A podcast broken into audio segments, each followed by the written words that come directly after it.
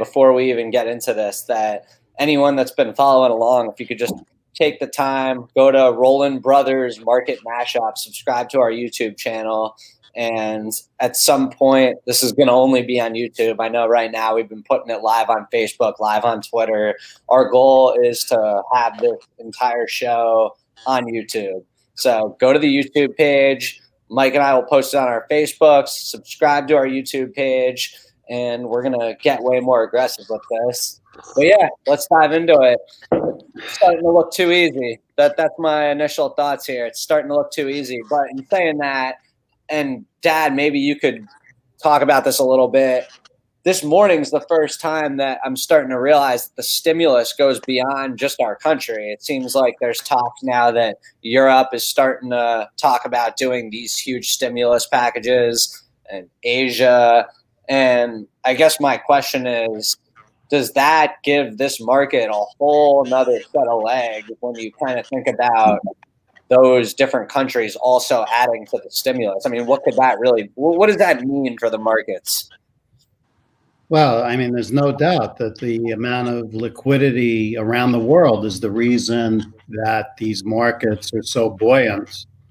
And um, I don't know if you saw Jeremy Siegel yesterday. He's a professor from the University of Pennsylvania. He's usually very bullish. He was extremely bullish, and he talks about the liquidity. And I don't know the the ins and outs of how that money ends up in the stock market, but you just know when there's a lot of liquidity in general that stocks rise. And the Fed has the accelerator out there the Treasury, all these other countries, and we've never seen anything like it. But like you said, it's getting too easy. And within moves up, you're going to definitely get um, shakeouts from time to time. And I still think you got to look at uh, sectors and really pick and choose here and be careful. I mean, I think uh, there was another broker out today talking about how the cruise ships have gone far enough. They're not going to see earnings till 2023. And even then, they may not get back to the levels that they were, you know, looking at last year. So, you know, there's a lot of stocks that have had huge moves that might it might be time to take some profits or think about shorting or just stay away from those names altogether? I would love to time shorts correctly. Uh, in my opinion, there's nothing making money off a down market. I know that's a hot take and not everyone loves it, but at the end of the day, there's nothing better than being able to make money off a down market. The one thing I'll say is every time the market runs really hot to the point where it feels easy, I always think to myself like, oh, this is gonna be, this is gonna be a time that is different. This is gonna be the one time that we see no drop off, and we're gonna have a year straight of day after day, and I'm gonna get rich in this market, and that's just never actually the reality. And that's what I'm reminding myself right now is anytime when it started to feel too easy, like any stock you pick just keeps going up usually the world is hard. It's not nothing comes too easy. Anytime you're feeling like that, there's a reason to sell because it's time. That's what that means.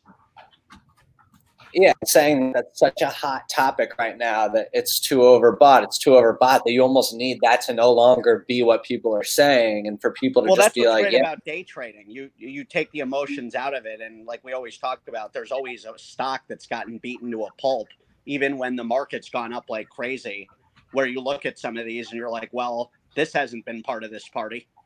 So yeah. I, I'm like looking at the market way differently than when we first started investing a few years ago now. So I'm pumped about this. Well, your outcome is looking good, Mike. I saw it's above uh, 10 pretty solidly. Yeah, how about Kraft Heinz Company? I don't know what uh, that's doing. I, will tell you what I'm guys. My pick of the day is Dunkin'. I was following that a lot last night. I think it's at a very good spot right now. And when you think about places that really were set up perfectly, the way they're structured for the pandemic with dine in shutting down, when you think of a Dunkin' Donuts, not only do they have drive-through, but what's their dine-in really? It's very little. It's easy to transform that into takeout, which they have, and their delivery, from what I'm gathering, has been through the roof. I'm expecting those guys to their next earnings to be going crazy, and they're off their 52 week highs by almost 30 percent. It's a I, when you think of Dunkin' Donuts, I mean, we heard it from Ed Cookie Jarvis on the podcast the other night. Loves powdered donuts. You'll, they're not going anywhere. It's Dunkin'. Give the yeah. symbol out, Mike. DNKN, or is it DKN? DNKN, yeah. And I know, you know, Mike and I. One of the things we were talking last night is at the end of the day, short term, who knows what's going to present itself when it comes to volatility. But long term, Dunkin', 30% off its highs. It's tough to imagine that at some point in our lives, not too far out, Dunkin' is at all time highs again. And if Double you look at it like it is, really. And, and if you look at it like that and you're not necessarily trying to time the volatility, time the swings, right now you could buy a stock that's 30% off its highs that's a staple company in our country slash world that has been for quite some time. I also so, like that as a short term though, Dan. I think it's a good value play right now. With when you think about the what ifs, even say the virus numbers pick up again from all these protests, the stay at home stocks pick up momentum. I think Dunkin', if anything, they're to an extent recession proof with what's going on right now. They're a stock I just would like right now, regardless of if there's a sell off I, I think they held hold up nicely. Yeah, it's uh, it's interesting. I, you know, I like some of the names you've been throwing out lately because they kind of cater to more value names. And I don't, I'm not saying that's right. Maybe we see these technology stocks and stocks that don't really make sense continue to drive the market higher. But you would think that if there is a sell off, you want to be in names that are paying dividends that are more value related. Dad, let me ask you when it and comes it's not value at that point, right? It's growth. When you think about value stocks that have or at yeah. some point you could look at as a growth stock based on where it's trading and what your agenda is. So that's what I like about some of these value stocks. I'm approaching them as growth stocks short term. Yeah, I think Dunkin' would be considered a growth stock. I don't think it would be considered a value name you know, and it looks good on the charts. Yep. It's about to go up. So, so Dad, let me ask you, based on this narrative now that Europe is starting to see stimulus talks and that it sounds like it could be something that comes on hot, similar to what we did here. Are there certain names that you're looking at that have kind of been dog names for the last decade? Because well, I think we we both know what those are. We talked about them for a few years. Uh, Deutsche Bank, Goldman, uh, Credit Suisse, uh, maybe UBS.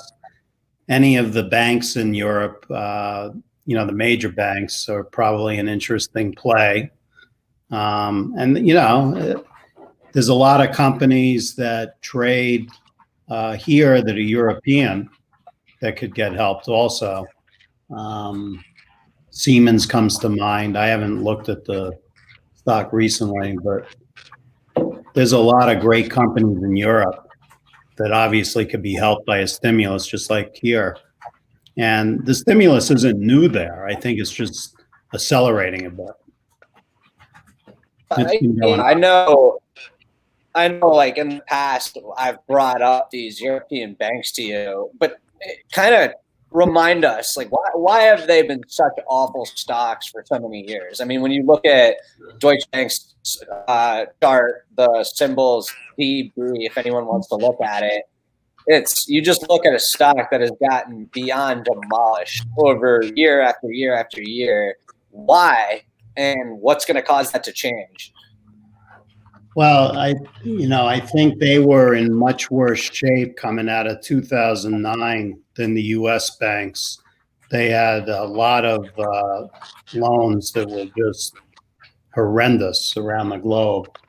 Um, you know, it's hard to say exactly why for some of these banks, but I think that is the main reason because people would compare them to the U.S. banks, and they just did not have the same reserves. Everything was a little bit worse in general. Some and the loans were just horrible. You know, you had the uh, EU, which included Greece, Italy, Portugal, and the loans to those areas were disasters. You know, everything that happened there. So it took years to get through them, and I don't even I don't even know if they're through them yet. But at least this is a little light at the end of the tunnel for them. And if you look at the short-term chart, they don't look that bad. I mean, Deutsche Bank's high was 11.16 short-term. Forget where it was years ago. Um, and now the stock's around nine. So it's not far from its highs. In a way, they look uh, better than the U.S. banks, at least short term. Do you own any of the European banks? Credit Suisse. I, I Is that you recently bought it? Yeah, I recently bought it. CS is the symbol. Mike, I, are you? I have to disclose my work there. Am I what? I Dad? know nothing. Yeah.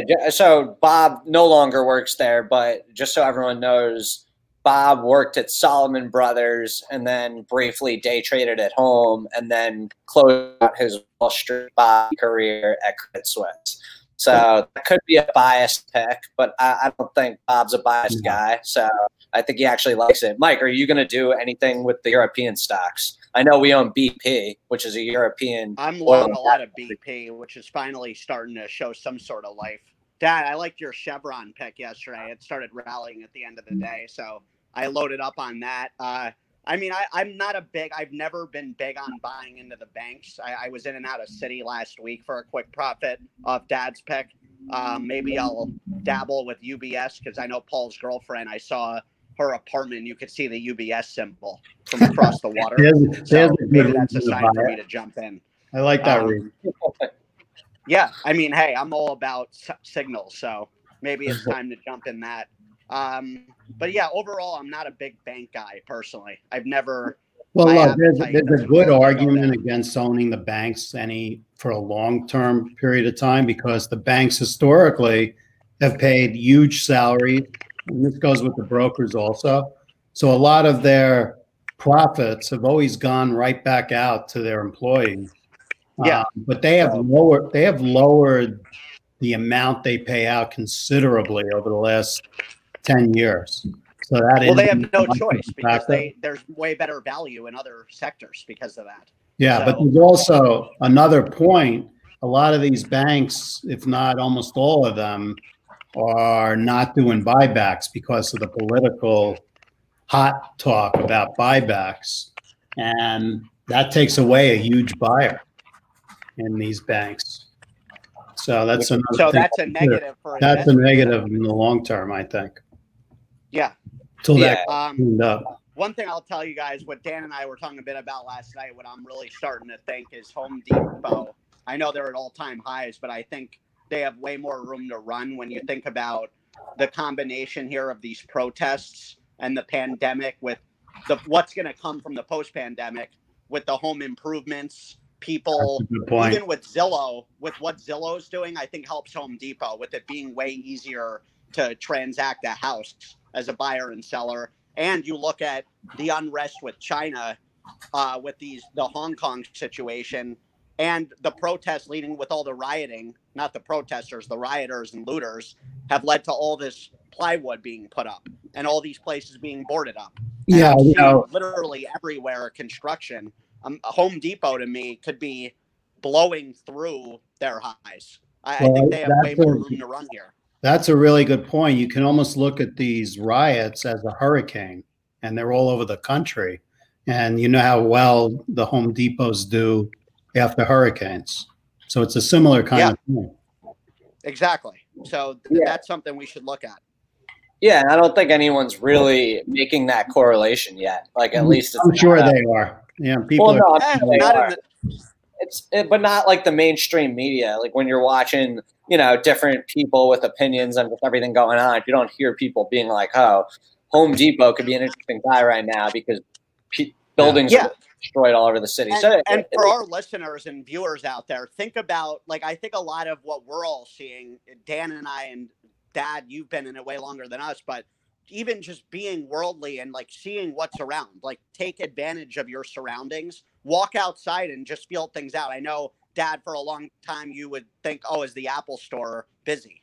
Things like that, like checking out parking lots around certain big retailers. For me, when you guys knew I was so bullish on Chewy a few weeks ago, I, I'm seeing these boxes all over the place. So people are throwing out the, you know, whatever they have left over, the trash from what they got with Chewy. And I've seen it enough where it's clear they're probably going to be popping on earnings. I don't have any inside scoop on that outside of just a numbers game. You well, see it, you talk to enough people, you know? Yeah. But that that's I think a lot of times Dan and I talked about this a little, Dad, and you could shed light on this yesterday. The technical sometimes when you overthink it, it does more harm than good with looking at this stuff, and you really have to sit back and think what just use some common sense. yeah, what's going on in the world and get ahead of the narratives. Right, and you know what you guys are doing, and you know is very um, small trading in and out.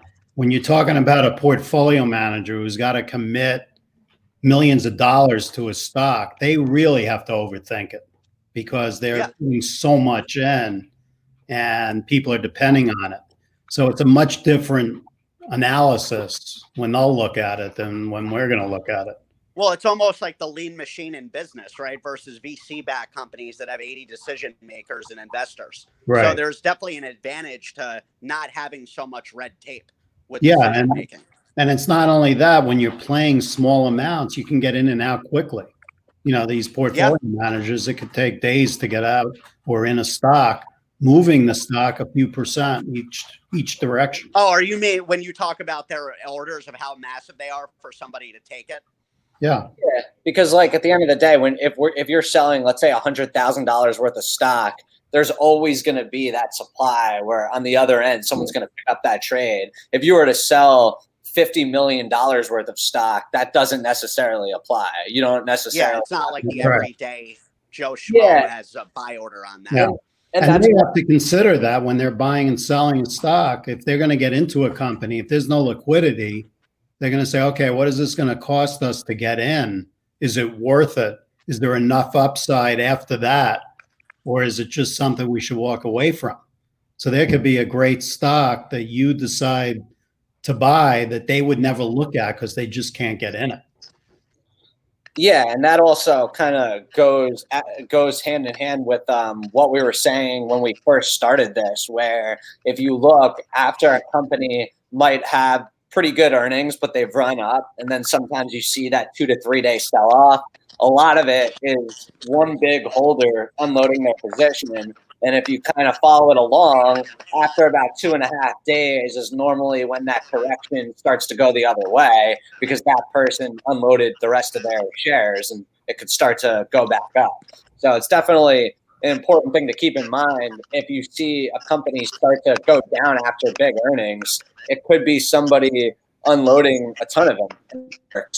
So that's something to consider. What you guys do anything yesterday in the market? I know coming into this, so just so everyone knows, I have been like this week just slowly trimming some of my positions, not to raise a ton of cash, I was getting really, really carried away with trading on margin and basically being all into this market to the point where if there was a big correction, it would have been not that great of a situation for me. And I did not want that. So I wanted to rearrange my positions. So if the market does correct, whether it's five, 10, I personally don't see it being more than 10 if to correct. If it does, I don't want to be caught with my pants down. So I, I did sell you know, a few hundred grand of stock yesterday just to kind of rearrange things. And that's just where I'm at. I don't, I don't know what your guys' plan has been with that. I mean, I think you had way more aggression than, I mean, I'm, I'm in margin a bit, but nowhere near when you're saying you sold off a few hundred grand of stock. That's not something that's I'm in position to be making sense of doing with my portfolio at all because yeah, I'm not in those types of layouts. And you guys know me. I'm always uh, have a large cash position and never go into margin anymore. In fact, I can't recall in my life ever using margin, which is pretty conservative. But well, yeah, you were making dominant money ongoing. That's the that's what it comes down to. Right. Making sure you're getting paid enough. Where that's that's really the name of the game. Um, yesterday, I sold uh, a little Boeing into the strength. I'll probably do the same today. I Dad, you've been selling off Boeing prematurely ongoing here. well, he- yeah, it's it's in and out. He trims it. It's Yeah. like No, I know he trims it, but the timing on that is not. Boeing has gone up a lot throughout these trimmings. But I've also bought Boeing while it's going up. So I have my my ultimate position is higher than it was when the stock was uh, 125. Yeah, it- it'll be it'll be interesting to watch DraftKings and Penn today because yesterday they both had nice little sell-offs, and it was the first time in recent memory that there wasn't really much volatility. There, there were sell-offs, and they weren't met by buyers. And I haven't looked at either of them today, but it'll be interesting to see if it's a rotation sector, if it was a one-day thing. Because I, I don't think it was a one day thing. I think those ran way too hot, all of gaming. And when you look at where the world is right now, that that needs to cool off a bit. I'm not touching gaming this week at Well, all. the casino stocks right now are up. Um, Penn is up about 50 cents, and Donkey Kong, which is what I call it, is up another 50 cents. I don't see that. I per- I predict those are down at the end of the day. Personally, They, they had a PM on CNBC this morning who was pretty bullish on DKNG, Donkey Kong, or everyone's bullish on it. DraftKings. That's the problem I have. and he I- mentioned the 50 states getting uh, approval for online gaming. But uh, going back to what I did yesterday, I bought some Glaxo, which I had mentioned, and I Some bought what? some uh, Chevron, and I also Wait, sold what was the first one? Glaxo, what's the GSK. symbol? GSK, which is in, you know in the drug sector that we talked about. And, um, and what are you doing with that, Dad? Is that a short term hold for you? that'll probably be a longer term hold. Um, my thinking is to get more defensive with my portfolio, and um, I have um, a sizable amount of um, a mutual fund um, for pharmaceuticals, but I don't have that big a position in drug stocks, uh, you know, individually. So I have some Merck, and now I have some Glaxo, and I'm thinking along the uh, lines of maybe building that up a little bit, along with the oils, which I have a pretty good position in BP and Chevron now. I I got rid of my Exxon and uh, replaced it with Chevron. I followed you into Chevron yesterday, so that'll be interesting. And I got uh, or go ahead, sorry. No, what I was going to say is, um, you know, I have a my largest position is still Apple, and one thing you when you're when you have capital gains, you try to make decisions about what to do. And I do. I've had Apple for so long that it's almost not worth it to ever sell it. And you know, you got to trade somehow. Maybe trade the options way out. Maybe you go out to a January uh, 2022 option and sell calls against it to protect you. But I, I'm not sure. I got to think about what I'm going to do there. So. Dad, that's an interesting point you bring up. The whole strategy when you're long a stock for like over a year, and it's a, like one of these anchor long-term staple holdings like Apple. What, as an investor, I, I think a lot of it depends too on how old you are and what you're trying to do. But where where is your head at for younger investors that are trying to stay in an Apple long term, but also might be up a lot on it and aren't sure what to do with tax ramifications if they Well, want to sell could- a bit?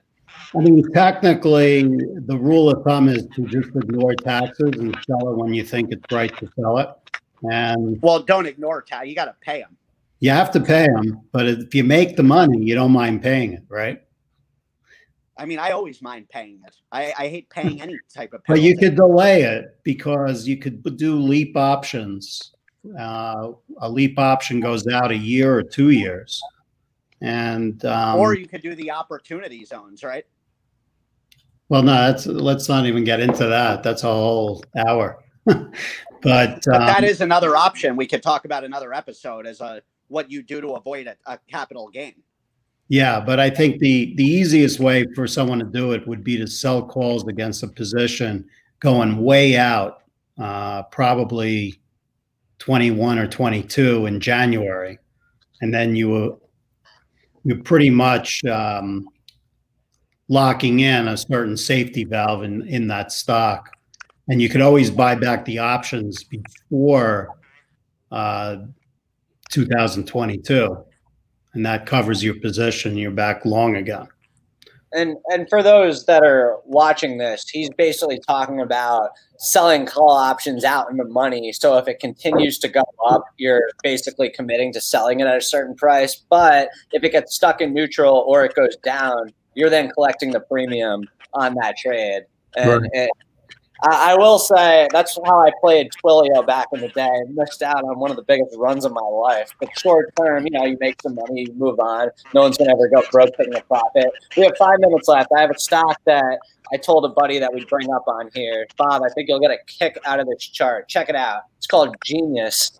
The ticker is GNUS. It's actually kind of interesting if you look into what they do. It's basically a company that is making TV shows for toddlers and tweens. And apparently, they just formed a partnership with Alibaba. Apparently, it's one of uh, a former employee of Disney, and it, it's it's definitely interesting. They've run up about hundred percent in a couple days, but that's after falling below a buck and getting reinstated with the Nasdaq as you know being compliance, which has given them a lift. They're going to have a subscription model that gets introduced here, I believe, in a few weeks. But essentially, it's almost like a Netflix type service for babies. And it, it's definitely a company that is running out of control short term. I, uh, buddy, I'd bring it up on here. Bob, everyone wants to hear your opinion on it. Let's hear it.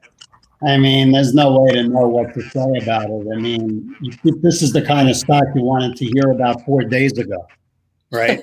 yeah, I think we from, missed the beat. It, it, broke out from about 30 cents, and it's at four dollars and 36 cents now. And it broke Damn, out. About could have retired. One, two, three, four, about a week ago. So, what do you say? I just want to have a dream with one of these stocks in it one of these nights, like on the day before it breaks out and just uh, wake up and be like, oh, I'm buying this. I mean, if you want, I could stop it. I'll buy a thousand shares and you'll see it back down to three. Perfect. uh, look, I will, I will say if you do some research on them, they're the projections that they're laying out are massive. They're talking about going from 22, 22 million in revenue a year and in a few years from now being up to like over 350 million in revenues a year that they have pretty high goals that they're setting for themselves. And it does seem like they're forming some really legit partnerships but definitely on the speculative side personally it seems like a company that at any day might have some weird report come out that questions the the whole entire company. Yeah like a lot of these are fake people that are bots? I, I, just, like, I, I, don't know, but I, We might have lucky. Here's been a personal struggle. Here's been a struggle of mine the last few uh, days slash weeks. Is since we've started this, I have a lot of people sending me companies that have, are running all over the place, that have run hot, that have run not hot. I'm trying to stay in my own lane here because anytime